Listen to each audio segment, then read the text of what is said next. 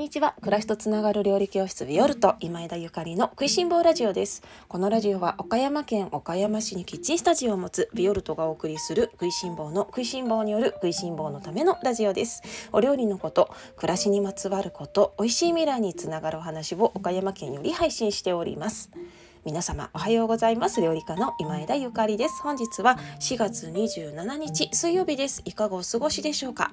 今日は母の日のプレゼントどうする？というテーマでおしゃべりをさせていただきます。皆様おはようございます。今日は水曜日ということですがもうすぐ連休が始まるのでねあのちょっとそわそわしてる方も多くいらっしゃいますか？うちの息子もそわそわしてますよ。お母さんいつから連休だったっけ？なんてもう分かっているようなことを何度も何度も聞いてきたりとかしてね気持ち分かりますね。皆様はどんな連休過ごされるのでしょうか？お天気がいいといいですね。さて、えっと、私はですね昨日は月に2回のピラティスピラティスデイということであの体をねのんびりゆっくり動かしてきました。最初は月に2回だけでなんかどうにかなるのかなって思ってたんですけれどもあの、ね、月に2回だけでもだんだんだんだん体のそのいろんな、ね、節々の可動域が広がっていくのをあの実感していましてやっぱりやらないよりやった方がいいですね。私自身今43歳もうすぐ今年44になるんですけれどもあのその周りのね友達もまあ同じような年代の友達が多くてで大体みんな今ね体や、まあ、自分自身のそのそうね体についていろいろ考えてる人がすごく多いなっていうような印象です。私もまあ本当にねそうなんですけれども、まあ、40代前半っていうのはいろいろな 気づきというかね、まあ、ちょっと曲がり角なのかななんて特に女性にとってはねそうなのかななんて思っているんですけれどもこうやってねあのより若々しく そしてより美しくより健やかに楽しく過ごしてねまだまだあと半分ね人生がありそうなのでよりねあの良い人生になるように体や心を整えていくっていうのはすごく大事なことだよなとね思っています。あの20代30代の友達なんかはね、えー、私もそうなるのかな？なんて 言ってあの話を聞いてくれてたりするんですけれどもまあ確かに私もその頃は全然そんなことも思ってなかったけどでそういう年上の友達がねそんな体の話とかしててなんだかなみたいな年寄り臭いなみたいな 思ってた部分はあったけど実際本当に40になってくるとね40過ぎるとそんなことをね考えたりしますみたいなあの話でねよく盛り上がっています。でピラティスの後はあのみんなで持ち寄ったお料あの食材をねあの、まあ、パパパパパッと本当にもうあのちょなんていうのかな即席即席でお料理をしてランチをいただいて解散っていう感じなんです。もうこれが本当に私の至福の時間でね。なんですけれども、えっと、昨日はですねみんなで持ち寄ったあの食材が何があったかっていうとたけのことそれからスナップエンドウと春菊と玉ねぎとえー、っと何かあったかな。あとはお豆腐とパクチーなんかがあったんですよね。で私はどうしようと思ったけれどもとりあえずパスタがあれば何かお腹の足しになるかなと思ってパスタとソーセージを持ってったの。であのみんななんとなく野菜を持ってきてくれるのが分かっていたのでじゃあ私パスタにしようと思ってパスタを持って行ってであの即席でねたけのことしらすと春菊の入ったペペロンチーノのスパゲッティを作りました。美味しいって言って食べてくれるのが本当に嬉しくってあの、まあ、本当に私自身身もね毎日毎回みんなからあの嬉しいギフトをもらってるなぁなんて思ったんですけれども。あの他にもそのお豆腐ねお豆腐どうする？なんてなってでパクチーがあるからじゃあパクチーのせた冷ややっこにしようか。じゃあソースソースどうする？あラー油作る？なんて言って。そしたらあのご参加のね他のお友達が「えゆかりちゃんラー油なんかそんな作るとかすぐ作れるの?」って言われて「いや全然すぐ作れるよ」って言ってちゃちゃちゃっとそこでごま油とあの唐辛七味唐辛子がもう七味唐辛子でもいいかね？って言ってあの作ってであのパクチーとラー油をのせた冷ややっこを食べたらそれはそれはめちゃくちゃ美味しくってでもひらめいた私天才なんて思ったんですけれども やっぱりこういう風に即席料理ってあの鍛えられますよね自分自身が。であの 今あるね食材でどう美味しいものをあの作るかみたいな本当に自分のこの食いしん坊魂を食いしん坊の心を体を満足させるものをしかもねあんまり時間をかけずにねあの即席で自分のアイデア出して作るっていうのはとても楽しいなんかゲーム感覚ででいつもねすごく楽しいんですけれどもどうしてあのそんなすぐアイディアが出るのとか聞かれるんですがそれってやっぱり普段からねあのそういう訓練をしてるっていうのもあると思うんですよね。普段からあるものでご飯を美味しく作るっていう訓練をあのできるだけあのずっとしていましてでレシピを見て、えー、あ今日なんとかが食べたいなこの今日コロッケが食べたいなよしコロッケの材料買いに行こうっていう風にしてあのスーパーマーケットに行くのではなくってまずあのお家にある食材を見てであのなんなら買い物に行かなくてもこれでお家にあるものでね美味しいものが作れるかっていうことをまず考えてもしくは今日の気分でなんかあの何かこういうものが食べたいなと思ったら買いに行ってもいいんですけれどもただねあのあるものでどう美味しく食べるかみたいなことを週に1回でもねゲーム感覚であのやるとすごく楽しいですね。でこれ1人でやるよりもあの誰かとやるとより楽しいのでだって頭がいっぱいあるわけじゃない？いろんなアイディアが出ますよね。なのでねあの皆様是非お友達と集まら集まられる時とかゴールデンウィークとかねご家族と一緒にあのお料理しようかななんていう時にある食材でそれぞれのね人のインスピレーションでねあの即席料理でどこまで美味しいものが作れるかみたいなゲームをされるのも楽しいんじゃないかななんて思っております。かなり鍛えられますよ。そしてあのそそれで作ったご飯がもうめちゃくちゃ美味しいからあのもう考えて作作ったものよりもその時のインスピレーションでできたお料理ってなんて美味しいんだろうっていつも思うのでみんなには是非ねやってみてほしいなと昨日ね思いました。さて、えー、料理教室ビオルトは今月は春のビビンパと養生料理というテーマでレッスンをしております、えー、キッチンスタジオでのレッスンただいま開催中なんですけれども、えー、オンラインレッスンの方も先週発売しております。オンラインレッスンの方では、え春のビビンパに欠かせない様々なナムルですね。だったりとかそれから牛肉のしぐれ煮だったりそして春野菜のチヂミ。これめちゃくちゃ好評でもう2回も3回も作ったなんていう方がいらっしゃってめちゃくちゃ嬉しいんですけれどもあの本当に美味しいの。本当に美味しいの。みんなきっとゴールデンウィーク何回かリピするんじゃない？で私もこう毎日作ってるのにいややっぱ今日もチヂミ作ろうかななんて思ってしまうほど美味しいレシピなのでぜひぜひね皆様にお試しいただきたいなと思います。で他にもデザートだったりとかスープだったりとか簡単でシンプルで美味しいもうレシピを手放してもいいんじゃないかっていうぐらいの本当に簡単なお料理ご紹介しておりますのでぜひねゴールデンウィークの連休のお供にしていただけたらなと思います。ビオルトのオンラインレッスンはオンラインショップにて発売中です。ご質問などありましたら、えー、ご遠慮なくビオルトのホームページよりお問い合わせください。さてそれでは今日の本題に移りたいと思います。今日は母の日どうするというテーマですね。もうすぐ母の日ですね。この前あのちょこっとお母さんの話をさせていただきましたらあの本当に多くの方からメッセージをいただきましてありがとうございました。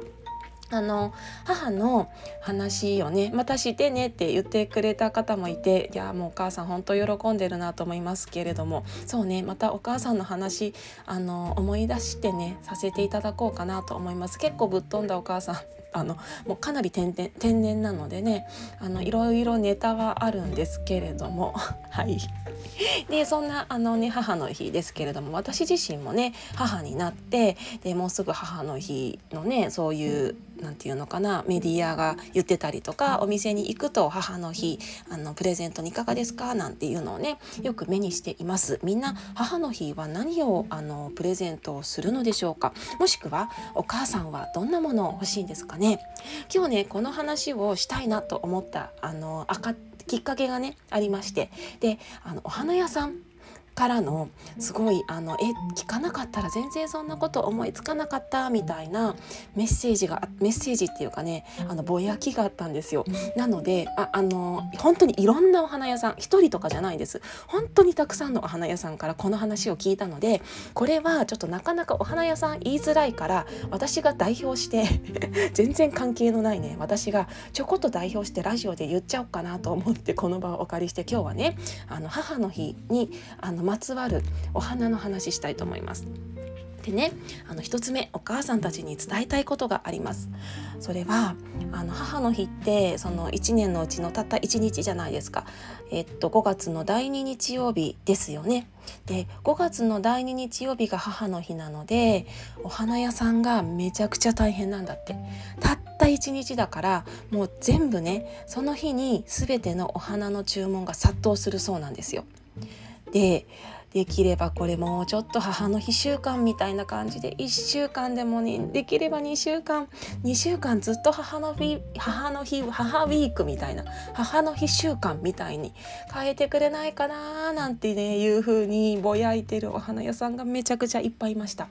だってそうですよねたった一日にあのす全てのとは言わないけれども本当にたくさんの方がお花屋さんに来てねで母の日のプレゼントを買ってて行かれるわけじゃないですか。もうほんと寝られないんですって。本当寝られないんですってでそれでねさらにやっぱり母の日の前後っていうのはお花の価格もかなり高騰するそうなのでもうその日にねあのいつものお花のもう本当に何倍かちょっと私はそこまで聞いてないんですけれども違う日に買った方が なんか本当は安いんだよねみたいにね言っていたんですね。とはいえやっぱり送る方からするとね母の日が5月の第2日曜日であるんであればやっぱりその日にプレゼントしたいじゃないですか。ですよね私もあのもしお母さんにお花をプレゼントするんであれば母の日にあのプレゼントしたいなと思います。だからそのプレゼントする方はどうしてもやっぱり感謝の気持ちをね母の日に伝えたいんですよねお母さんも喜んでくれると思うからだからこそねあのお母さんがあ母の日じゃなくってもいいよみたいな全然次の日でもその次の週でもその週のねなんか一番タイミングのなんかいい時でもしくはまた次来てくれる時にあの持ってきてくれるだけでも全然いいのよみたいなあの 一言がね少しで一人でも多くのお母さんがその言葉をあの子供たちに言ってくれることでお花屋さんが すごいあの救われるんじゃないかなと思いました。母の日じゃなくていい、まあ、もちろんお花以外のねあの例えば紅茶をプレゼントしたいだったりとかエプロンをプレゼントしたいだったりとかその他お母さんの好きなねあれこれをプレゼントしたいなんていうことだったらば事前に買うことができますのであのいいと思うんですよね。だけどお花ってやっぱり鮮度がねあのもう何より大事ですのでま、前々から買っておくっていうことができないじゃないですか。だからお花屋さんすごい大変なんだって。でもちろんね嬉しいと嬉しいんだけれども本当に大変なんだって。でもすごい想像できる。でさらにねあの発想遠方に住んでるお母さんにあのお花を発送しようってなった時にもうやっぱ生ものを発送するっていうのがもう本当にお腹がもうキリキリ痛むぐらい緊張するんだそうなんですよ。で特にねどんどんどんどんこの気温が高くなってきているこの日本でねこの5月の2週目もう想像してみると昼間の時間帯とかちょっとかなり温度が上がりそうですよね。でお花が常温の状態でちゃんとお母さんに綺麗な状態で届くのかね、そしてもしくはこのクール便にした時に逆にねお花もあのあんまり冷たすぎるところに入れられるのは好きじゃないんだって。だからできればクール避けたいんだそうなんですよ。でも温度が上がってくると常温もすごく心配。でも本当にその大丈夫かなちゃんと届くかなみたいなもう本当に最善のあのベストを尽くしながらもすごく心配なんだって。っていうことだそうなんですよ。だからあのできればねあの直接お家にあのお母さんに手渡せる方はあの配送じゃなくってね直接プレゼントをしてもらえるとねお花はいいなーなんていう風にねおっしゃっていましたよ。でそう思うと多分宅急便の方たちもめちゃくちゃ大変なんだろうなと思って宅急便の方たちもねその日のうちにその生ものであるお花をプレゼントをね絶対運ばなくちゃいけないとか大変ですよね。しかもあのもしね不在とかでいなかったりとかしたらお花なんて書いてあったらもうちょっと何度も何度もねあの行ってみないとなんて思われる方も多くいらっしゃるかもしれないしやっぱりあの全然あの自分が消費者というかねお客さんの立場でお花を買ってねあの送るってなった時はあんまりねそんなこと考えない、まあ、なんかね無事に着くんだろうみたいなね。あの綺麗な状態でお母さんに受け取ってもらえるんだろうなんてあの勝手に思っちゃっていたんですけれども私も。でもそのお花屋さんたちのリアルな声を聞いた時にこれはこれはいかんと。これはなんかあまり誰かの得になってないなって思ったのででもこれをそのプレゼントする側に言ってもしょうがなくてね。ですよね。だってプレゼントしたい側はあのお母さんに感謝を伝えたいからプレゼントするわけなのでお母さんが受け取る側がねあのその日じゃなくていいよとかね ね次の週でもいいよとかね何日か前でもいいよとか次の日でもいいよぐらいのなんかそういう話をもしねなんかできそうなねあの感じでしたらなんかそれってすごくあのちょっとあのこの世の中をねちょっと穏やかにするんじゃないかななんて私思いました。あのこの話聞いて私自身本当に全然気づかなかったことなのででしかもお花屋さんとかこれ声上げにくいからねちょっと私があの こそっとねラジオでおしゃべりしちゃいますね。全然お花屋さんに言ってって言われたわけでもなくちょっとこれが私の独断と偏見でお伝えしようと思いました。お母さんの立場としてね私自身お母さんなのであの息子たちには、まあ、一緒にねあの住んでたりとかしたらあの花をねあのお花屋さんに直接行ってであの、ま、できれば注文とかもしといた方がいいんだと思うんですよ。ちょもうそのまま何もしないで直に行ってカーネーション1本買うんだったらいいけれどもそこで花束作ってくださいってなると花束束ねるのにめちゃくちゃ時間がねかかるしもしかしたらなんか他のあの注文があってずっと束ねていてであのこちらとしても断られてしまう可能性もねありますからね。お花を当日買いに行く。買いに行きたい場合はね絶対注文した方がいいですよ。あのお花屋さん束ねるの大変だからそれだけ丁寧に束ねてくださってるからね。そう。だからあの一緒に住んでる方もそういうの考えた方がいいのかなと思いましたしだ、ね、うちの息子たちにもいやなんかくれるかどうかも知らないし わかんないんだけれどもねなんか母の日は母の日じゃなくてもいいからねみたいなねちょっと緩やかさがあってもいいのかなとね思ったりしましたね。母の日何が欲しいかな私だったら。そうですね。まあ本当になんかなんかねもちろんあのいらないっていうか感謝してもらえればそれだけでいいよねみたいな風にねもう思いますけどね。まあでもちょっと綺麗事だったりしますかね。あのもらったらもらったでめちゃくちゃ嬉しいですからね。で何もなかったら何もなかったでやっぱりちょこっとなんか期待した分寂しかったりとかしたりとかして。いやちょっとねその辺りね自分もお母さんの立場で難しいところなんですけれども。ねだからそうねなんかほそういうなんか考えてもお母さんの母の日のプレゼントどうしようってどうしようかなって考えてもらえることがねもう本当に嬉しいね。ありがたいことですね。そしてあの自分自身もじゃあ今度父の日とか誰かの誕生日とかねなんか敬老の日とかいろいろありますけれどもなんかそういう時になんか楽しくねあの本当に日頃の感謝を伝えられるようなことできたらいいなと思うしまたまあそういうあの記念日じゃなくってもね普段から何かあの例えばお花屋さんの前を通った時にあこの花お母さん好きそうとか思ったらね、まあ、別にあのお菓子屋さんでもあの洋服屋さんでも何でもいいんだけれどもパッとね思った時にあこれあのお母さん好きそうと思ったら母の日じゃ全然ないしちょっと早いんだけどでもすごいお母さんの好きそうなの見つけたからちょっと早い母の日送るねみたいなそんなのもすごいいいんじゃないかなとね思いましたね。あの遅れるよりもやっぱ早い方がお母さんも嬉しいと思うのでなんか来なかったらね母の日にいつも来るのになんか来なかったらちょこっとなんかがっくりしちゃうかもしれないので遅れるよりかは早い方がいいかもしれないからだからこのねあの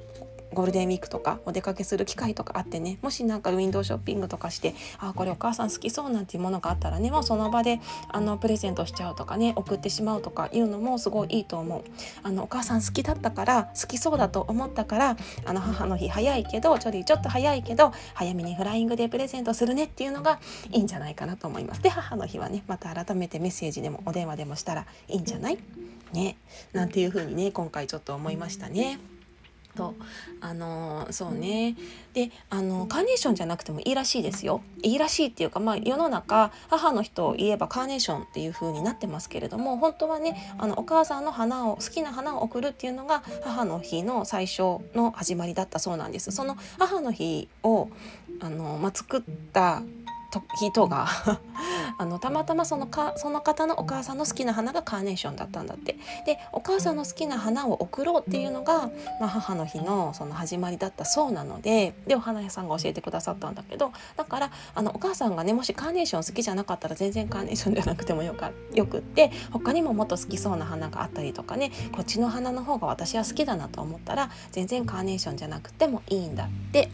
うん、確かに自分の好きなねあのお花お母さんの好きなお花を送った方が、まあ、喜ばれるのかなと思いましたのでこんなちょこっとうんちくもね最後に付け加えさせていただきますね。